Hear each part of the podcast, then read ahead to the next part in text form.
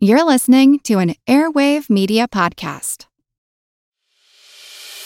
As a longtime foreign correspondent, I've worked in lots of places, but nowhere as important to the world as China. I'm Jane Perlez, former Beijing bureau chief for the New York Times. Join me on my new podcast, Face Off US versus China, where I'll take you behind the scenes in the tumultuous US China relationship. Find Face Off wherever you get your podcasts.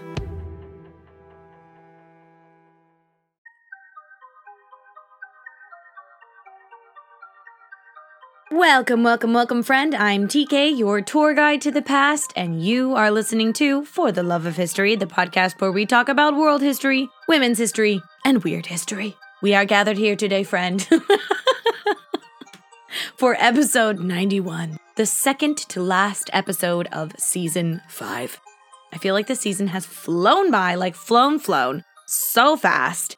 And I know the season is almost over, but please don't worry. Because today, we're going to talk about something that we haven't talked about in a long time. One of my all time personal favorite topics tattoo history. Can you believe that in 90 episodes, we haven't talked about Egyptian tattoos yet? How very dare I? We are going to remedy that today, friend. So get settled into your commute or those chores that you've been putting off. I promise this will make the dishes be way more fun. and let's get to it. I love tattoos. I love them so much. And even more so now after my brother became a tattoo artist. Hey, Bubby, love you. Because they're so cool. It's art that you put on your body. They tell stories and they have important meanings, or sometimes they don't, and it just means that you had an extra $200 laying around somewhere. It doesn't matter. I still love them. But one thing I do not love about tattoos is the fact that they can't be easily preserved. They're jam packed with so much history and culture and really tell you so much about the time period in which they were done. But time has a nefarious tendency to fade them, and humans, they don't live forever. and when we cross the Rainbow Bridge, they're gone. Unless you are mummified. And despite the fact that skin is the second worst thing to preserve stuff on, the first being wood, in my opinion, because it rots, we have a ton of ancient tattoos from all over the world. The oldest being our friend Otzi, the Iceman, who's about 2,500 ish years old. But Otzi better watch out because there have been some recent discoveries that are coming for his crown.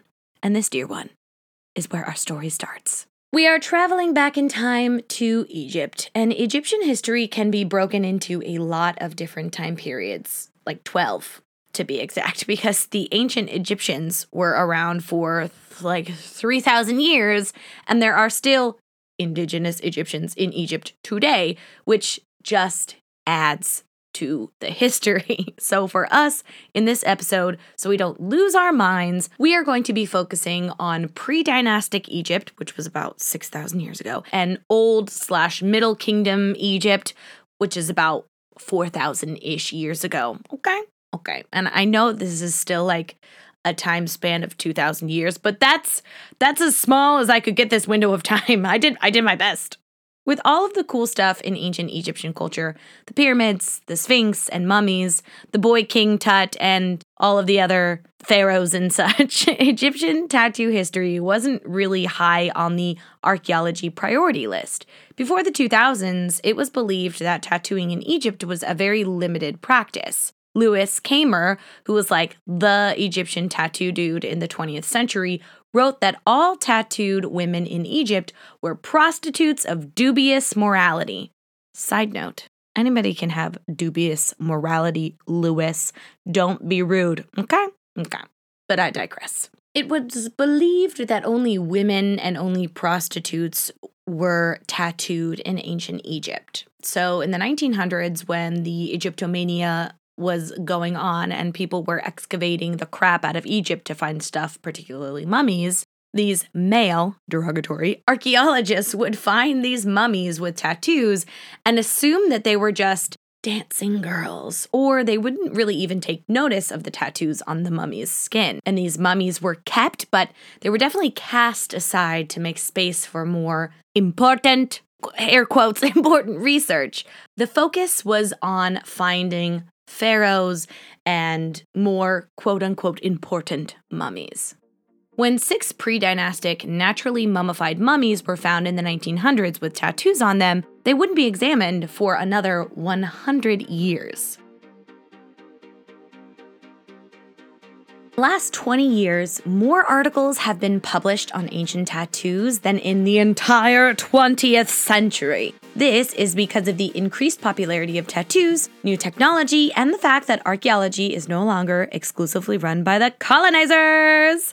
After the super gross Egyptomania ended and people had time to like step back, take a breath, and be like, okay, maybe we should look at Egyptian history and archaeology through a different and less Western centric lens new research began and older and less famous mummies, like the Gebelein mummies that had been found at the beginning of the 20th century. Remember those six naturally preserved mummies that were just like tossed aside? Well, turns out that they held some juicy, juicy history secrets. In 2018, the British Museum, where all six of these Gebelein mummies were held, surprise, surprise, archaeologists began examining these mummies more thoroughly, and on two of the mummies, a woman and a man, smudges were found on their skin. And when they took a look at the smudges under infrared radiation, zimzalabim, tattoos appeared. But TK, you said that the other archaeologists said only dancing girls got tattoos. You are correct, dear one. That mummy man was the first piece of evidence to prove that Louis's theory was wrong. And it doesn't stop there. These tattoos that they found were not just lines and dots, nay, nay, dear one. They were full on images of animals and other cool stuff, which we'll talk about a little bit later. Another theory that Lewis and the boys came up with was that only women of the lower class had tattoos that it wasn't what dignified ladies of high rank would do, making the connection that tattoos were not dignified or lesser than and somehow immoral. But sorry, not sorry to Louis, they were wrong, dead wrong. So wrong in such a big way that it gives me righteous goosebumps. In the royal burial ground of Deir el Bahari, one of the most impressive structures in all of Egypt, which was commissioned by a woman pharaoh, Hatshepsut. You know her. We love her. We've done an episode about her. Archaeologists found some lady mummies at Deir el Bahari with tattoos, and only high ranking people, such as priestesses or royal concubines, could be buried there the temple built by a woman with women in it with tattoos. Ugh, ugh, ugh. I love it. It's so cool. so now we have two examples of tattoos that just break the mold of what people previously thought the man and the woman from pre dynastic Egypt. And now the two women found at Deir el Bahari from the Middle Kingdom period. These two ladies are actually the best preserved example of Egyptian tattoos that we have right now. Their tattoos are very similar to our pre dynastic friends' tattoos, but also a little bit different. They too had images of animals and pictures and things, but they also had geometric shapes and patterns, which matched pretty closely with the markings found on fertility dolls from the Middle Kingdom and other mummies. Mummies like regular, regular people mummies, which suggests that tattoos were for all kinds of people and were not separated by class or gender.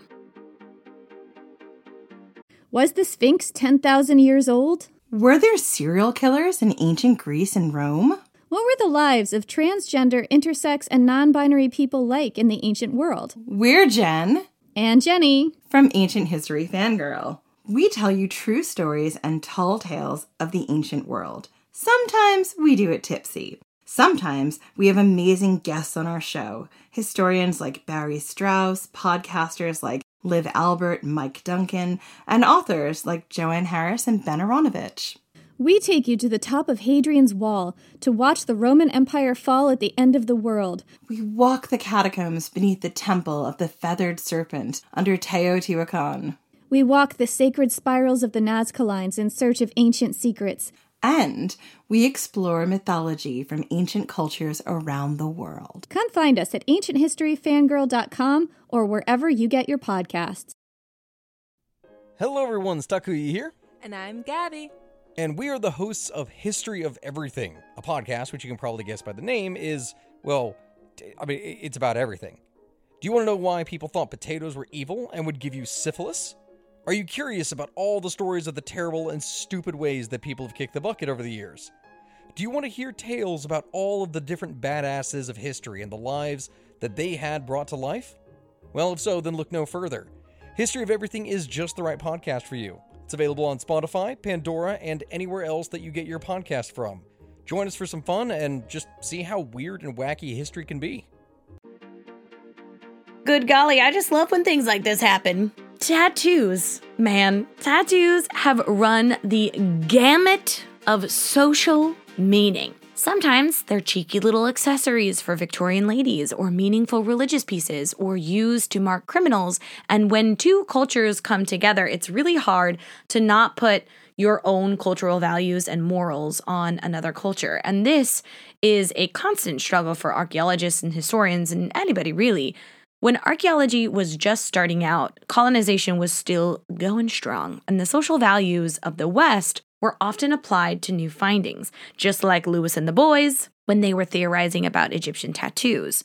But we've come so far since then, and through new technology, new research, and less biased exploration of tattoos, archaeologists have come to find out what the meaning and significance of these ancient tattoos most likely were. So let's get started with the pre dynastic man. When looking at his mummified skin under the infrared camera, they found a bull and a Barbary sheep tattoo on his shoulder, which in ancient Egyptian culture was used as a symbol of male virility and strength. So it's a pretty like pretty straightforward idea. He was a dude, he probably wanted some strength upstairs and downstairs as well. such a oh my god, this is a bad joke. Anyways, sorry. The okay, get it together.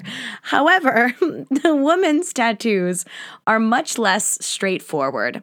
On the Gebelein woman, they found four S shapes drawn vertically over her right shoulder, and on her right arm is a curved line. The meaning of these tattoos are a little less straightforward, and I'm going to read what the researchers themselves said to the Smithsonian.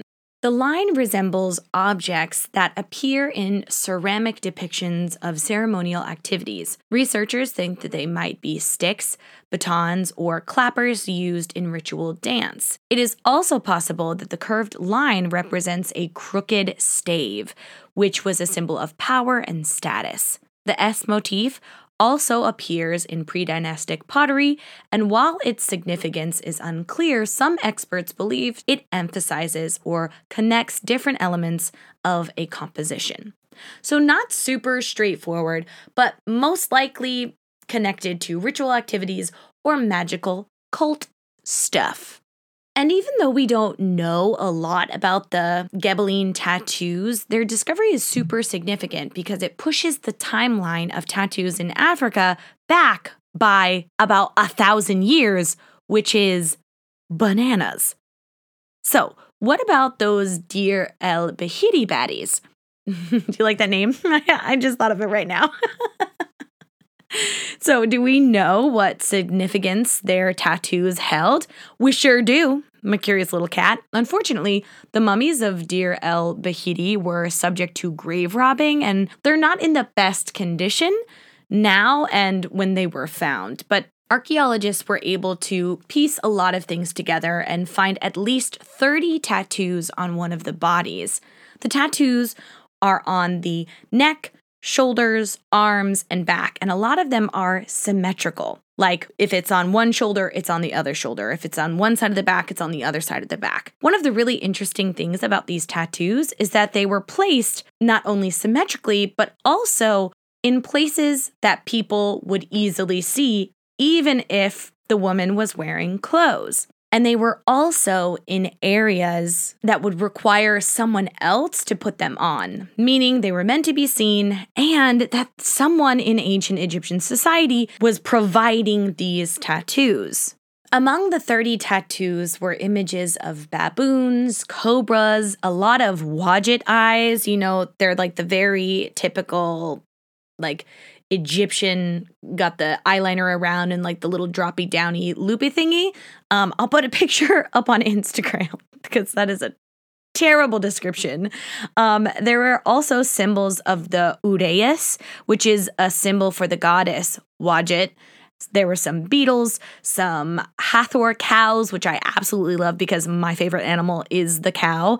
And there was also lotus blossoms on her lower back, which I love. And of course, I'll be, I'll be putting. Ah, my goodness. I will be putting pictures of all of these tattoos on Instagram. So there are a few different meanings that can be interpreted from these tattoos because of their placement and what they are. The tattoos around this woman's neck are particularly cool because the neck was considered super important and very vulnerable. Ancient Egyptians often wore amulets for protection.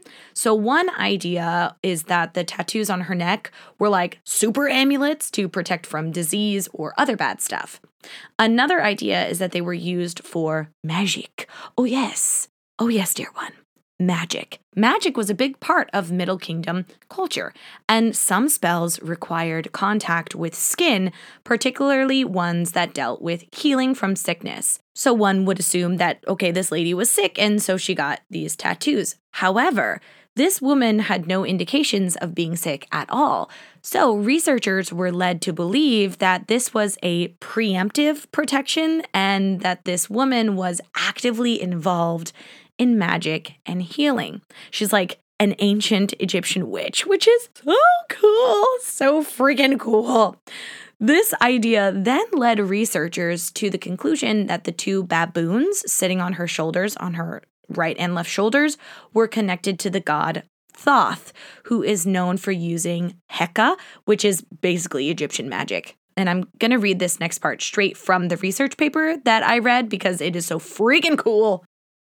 Moreover, the combination of the seated Thoth baboons with the Wadjet eye in a magical context is well attested since the Middle Kingdom when it started to be used on ivory, apotropaic wands, and other magic objects. P.S. And by the way, apotropaic means protection magic. I did not know what that meant, so I had to Google it, and now I'm telling you. Anyways, what magic? Oh my god! Yep, Egyptian magic, it seems that the main purpose of these particular tattoos was protection and to be used in magic. That's so cool. It's so cool. And if you want to read more about the very specific meanings of each tattoo, you can totally go check that out in the show notes I will leave a link to that research paper there. Because just like today, there isn't only one meeting for any one tattoo. Some of the other tattoos represented fertility or protection in childbirth, some represented the cycle of life, others are to venerate gods and goddesses like Ra and Hathor, and that's just on this one woman. I'm sure that in the future, with more research on ancient Egyptian tattoos, we'll find out more and more of the meanings behind these seemingly impermanent ink marks which is really cool because that's exactly how it is today. One person can have a ton of tattoos, each with their own meaning, whether it be deep or just for funsies. One person's rose tattoo can mean something completely different from another person's rose tattoo. It's and it's really it's really comforting to know that people have been doing the same kinds of things for literally 6,000 years and hopefully people will still be getting tattoos for thousands of years to come. Well, my delicious little donut, we have come to our final thought. My email people and see what they say shenanigans have happened again. while I was research- researching, when I was researching, oh my goodness, while I was researching for this episode, I was reading a paper about those two pre dynastic dummies. Dummies, oh my God, TK, stop it. Those two pre dy oh man. Okay, we're back. Those two pre dynastic mummies and found a link to the profile of one of the researchers. So I saw if they had an email on that profile, and they did. So I emailed them. and I was like, hey, want to come talk about your mummy tattoo research? And they were like, yep. so I'm to interview her this summer. I'm so excited. Um, I cannot be stopped. This is a PSA for all of the researchers and authors of history things and archaeology things out there. If you have contact information on the interwebs, I will be emailing you. I will. Well, dear one, thank you so much for joining me today. We, we had a bit of a rough outro there.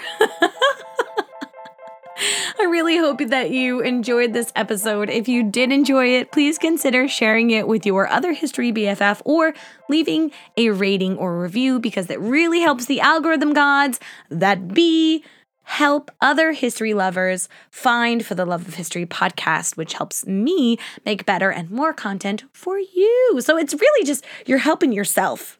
You're helping yourself by helping me. And if you want to get your hands on some super cute For the Love of History merch, you can head to the link in the show notes. Season 5 merch is super cute. It's university themed and my favorite design so far. And I'm I'm actually wearing my season 5 sweater right now. It's so comfy.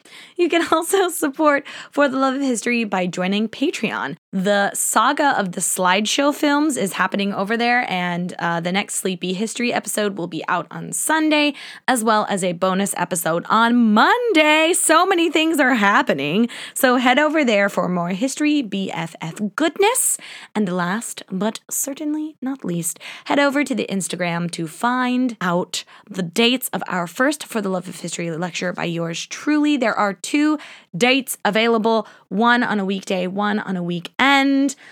So, thank you for spending time with me today. And before we go, remember to do something kind for yourself, give yourself a hug, drink your water, and I will see you next week for our season finale with a special guest brought to you by Chaotic Emailing. okay, love you. Bye. Why is there a metronome right now? Oh, okay. What do you get when you take two childhood friends with a passion for unexplored history and a whole lot of booze? You get us, Queen's Podcast. And here at Queens, we are spilling the tea on all kinds of women from history. From New Orleans voodoo queen Marie Laveau to Marie Antoinette and everything in between. Each queen is paired with a cocktail recipe that will totally get you in the mood to hear the fun, dramatic, and juicy stories of fascinating women from history. Listen wherever you get your podcasts. Cheers!